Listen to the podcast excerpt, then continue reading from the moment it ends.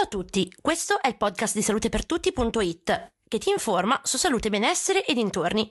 Io sono Alessia E io sono Ruben. Questa settimana, in occasione del Festival di Sanremo 2023, vi parliamo di Levante e della sua canzone Vivo e perché si tratta di un brano estremamente importante in questa edizione del festival.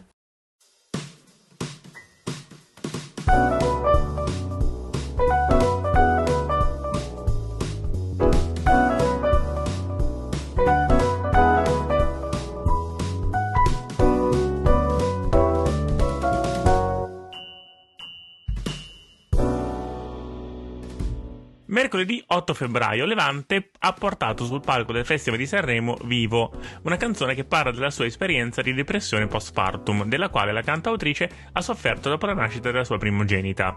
L'argomento fa discutere perché è chiaramente legato allo stereotipo della mamma perfetta, un concetto che è sempre stato al centro del dibattito pubblico in quanto viene sempre vista come l'unica interpretazione della maternità, ma che è in realtà dannoso per il benessere psicofisico della donna e del suo bambino.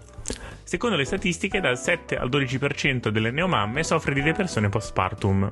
Il dato allarmante è che la metà dei casi resta sconosciuta, perché i sintomi vengono sottovalutati dalle stesse mamme e dalle persone loro intorno. Si tratta di una condizione spesso difficile da riconoscere per chi non è un professionista della sanità e che può manifestarsi attraverso tristezza, instabilità, stanchezza, difficoltà ad addormentarsi o sonno prolungato, così come difficoltà a prendere decisioni, inclinazione al pianto frequente. È fondamentale dunque sensibilizzare e informare durante la gravidanza, ma soprattutto in caso di necessità affidarsi agli specialisti per diagnosticare il disturbo e somministrare un trattamento appropriato.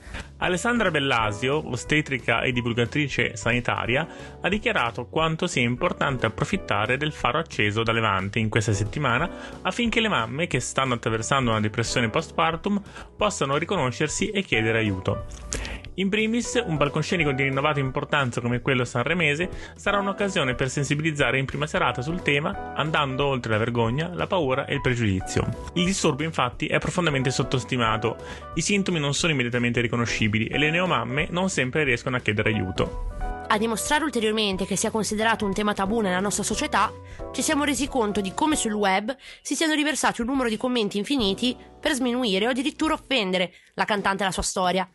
I commenti più brutali arrivano dalle stesse mamme. Come ci fa notare un articolo sull'argomento pubblicato da Green Me, la depressione postpartum sa essere un dolore socialmente non ancora accettato o accettabile.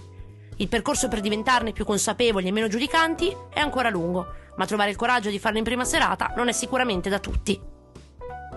Hai ascoltato il podcast di salutepertutti.it, una produzione di edizione Scriptamanent condotta da Alessia Bisini e Ruben Cazzola. Se ti è piaciuta questa puntata, faccelo sapere sui nostri social. Siamo su Instagram, su Facebook e su TikTok come salutepertutti.it. Ma per saperne di più anche su tutte le nostre attività, potete consultare il sito www.salutepertutti.it. A presto, ciao!